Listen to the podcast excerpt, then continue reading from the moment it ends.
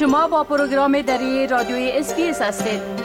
گزارشات عالی را در sbs.com.au/dari پیدا کنید. حال جاوید روستاپور خبرنگار پروگرام دری در جنوب آسیا با ما به تماس هستند که اونا درباره تازه ترین رویدادها در ارتباط به افغانستان صحبت میکنن.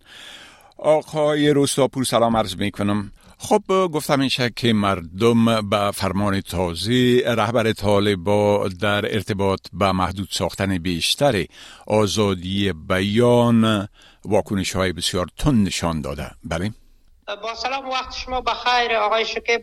بله همان گونه که شما اشاره کردین، ملا هیبت الله آخوندزاده رهبر طالبان در فرمان تازهش اتهام های بیجا به مسئولان و نقد دور از واقعیت ها را منع کرده. در این فرمان به استناد آیات و احادیث گفته شده که عاملان تعرض و توهین به کارمندان حکومت و علما باید مجازات شوند. شماری از فعالان مدنی، خبرنگاران، کنشگران و سیاسیون این فرمان تازه ملا هیبت الله رهبر حکومت طالبان را زمینه‌ساز خاموش کردن صدای مردم و آزادی بیان و رسانه‌ها عنوان کردند.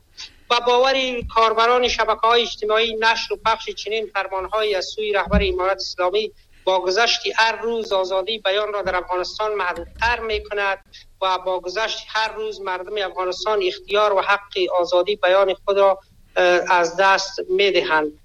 بر اساس برخی گزارش‌های سازمان‌های رسانه‌ای و حقوق بشری، طالبان عده‌ای را که در شبکه‌های اجتماعی از آنها انتقاد می‌کردند دستگیر و زندانی کردند و هم‌اکنون چندین تن از خبرنگاران و فعالان مدنی و کنشگران در زندان‌های طالبان به سر می‌برند. از جمله کسانی که انتقاد کرده از این فرمان رهبر طالبان شهرزاد اکبر رئیس پیشین کمیسیون مستقل حقوق بشری افغانستان است که گفته فرمان تازه رهبر طالبان یک گام دیگر برای محدود ساختن آزادی بیان و صدای مدنی در افغانستان است.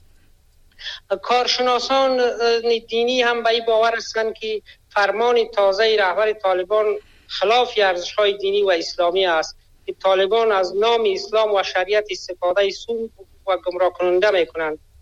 یکی از عالمان دین دکتر عاطف مختار است که در بخش دینی و روشنگری دینی بیشتر در رسانه‌ها و شبکه‌های اجتماعی ظاهر می‌شود. او گفته که نظام اسلامی نظام انحصار طلبی و استبدادی نیست، بلکه نظام تمدن، رفاه و مدنیت میباشد و هر کسی حق دارد اعتراض کند.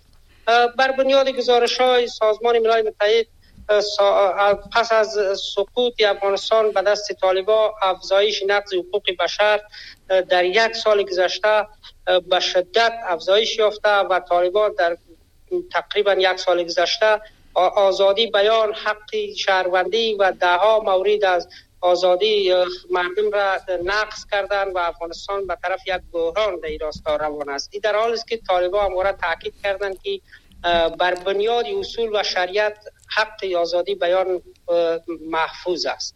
بله خب از طالبان گفتیم ادعا میشه که اموال خانه والی طالبان در پنجشیر توسط خود افراد طالبان دزدی و تاراج شده. بله بله منابع محلی از به تاراج بردن اموال خانه والی طالبان برای ولایت پنجشیر از سوی افراد این گروه خبر دادند. این منابع روز جمعه 21 سرطان در صحبت با روزنامه اشک صبح کابل گفتند که اموال خانه مولای قدرت‌الله امینی والی طالبان برای ولایت پنجشیر که در روستای کوهسار ولسوالی پریان موقعیت دارد حدود دو روز پیش دزدی شده. با گفته این منابع طالبان چند تن از اعضای گروه به شمول یک فرد وابسته به ملا شاملنگ معاون والی و یک عضو استخباراتشان را در این ولایت بازداشت کردند و در زندان به سر میبرند.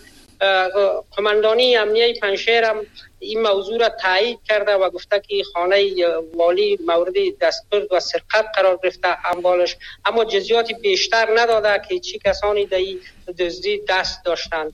اما منابع گفتند که مولای قدرت‌الله خانواده‌اش را پس از شدت گرفتن درگیری‌ها از پنجشیر به کابل انتقال داده بود و در خانه‌اش کس نبوده جز دو سه محافظش، ولی خانه از این مورد سرقت قرار گرفته. این مسئله هم در شبکه‌های اجتماعی بسیار گسترده نشر و پخش میشد و این را یک رسوایی در میان طالبان خواندند کاربران شبکه‌های اجتماعی که حتی افراد خودشان دزد و یاغی و چپاولگر هستند و یکی به دیگه اعتمادی ندارند.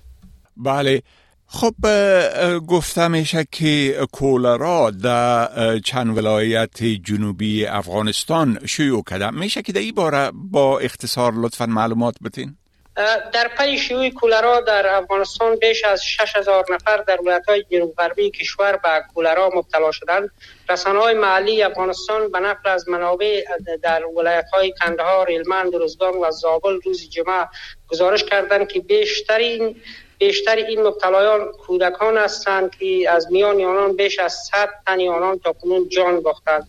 از سوی دیگر مردم گفتند که تعداد بیماران زیاد است و دکتر و دوا در شفاخانه‌ها وجود ندارد.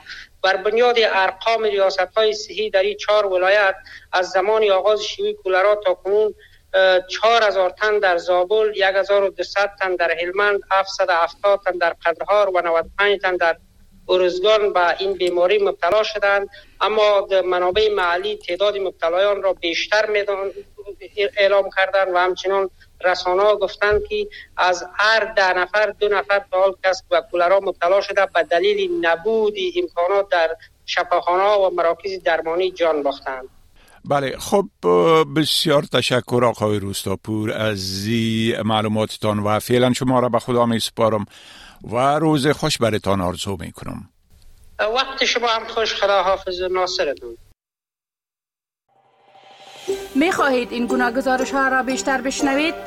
با این گزارشات از طریق اپل پادکاست، گوگل پادکاست، سپاتیفای و یا هر جایی که پادکاستتان را می گیرید گوش دهید.